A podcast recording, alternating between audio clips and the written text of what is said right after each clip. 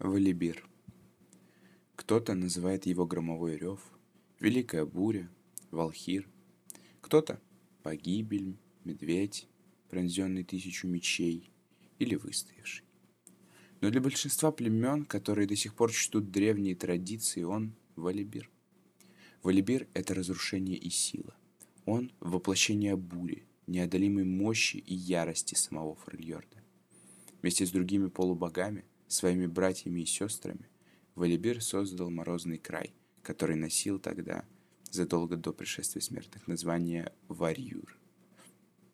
В северных сагах повествуется о том, как одним ударом когтистой лапы он высек в скалах пять фьордов, и как ущелья и долины возникали там, где он бился с лавовым змеем Рондом. Когда ужасное создание погибло, его кровь стала первой рекой Фрельорда, огромная туша превратилась в горную цепь драконий гребень. Время первых племен было и временем дикой неукротимой магии. Валибира почитали повсеместно, ведь чтобы выжить, все нуждались в его необоримой силе. То были годы Великих войн, и Валибир вместе со своими сторонниками выходил на бой в испещренной рунами броне, изготовленной его братом, полубогом-кузнецом по имени Орн.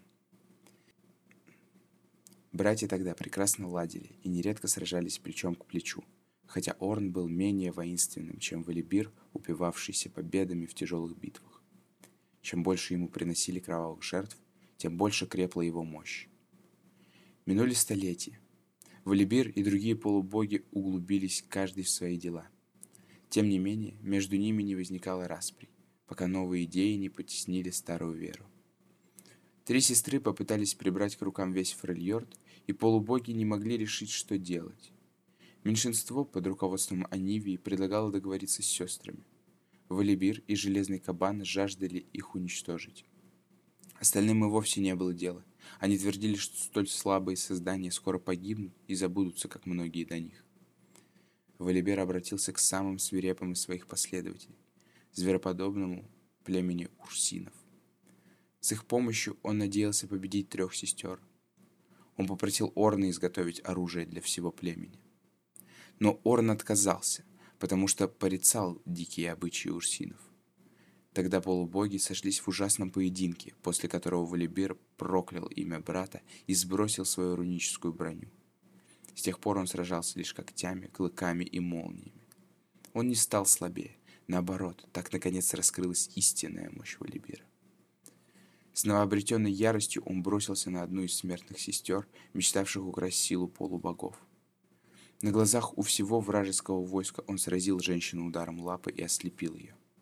Однако начатое ею дело остановить не смог. Шли века. Несмотря на все усилия Валибира, племена одно за другим начинали славить трех сестер вместо старых богов. Многие традиции прошлого оказались забыты. Жители Фрельорда укрывались за каменными стенами, вместо того, чтобы бросать вызов дикой природе. Бывшие охотники вспахивали поля и разводили скот. Когда течение вольных рек перегородили плотины, Валибир взревел от ярости. Это уже был не его Фрельорд.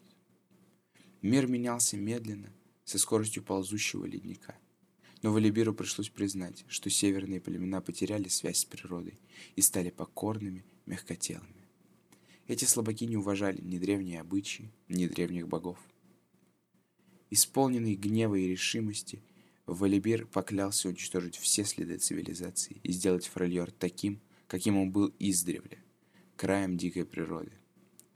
Тогда северные племена снова станут сильными и будут почитать и бояться его, Валибира.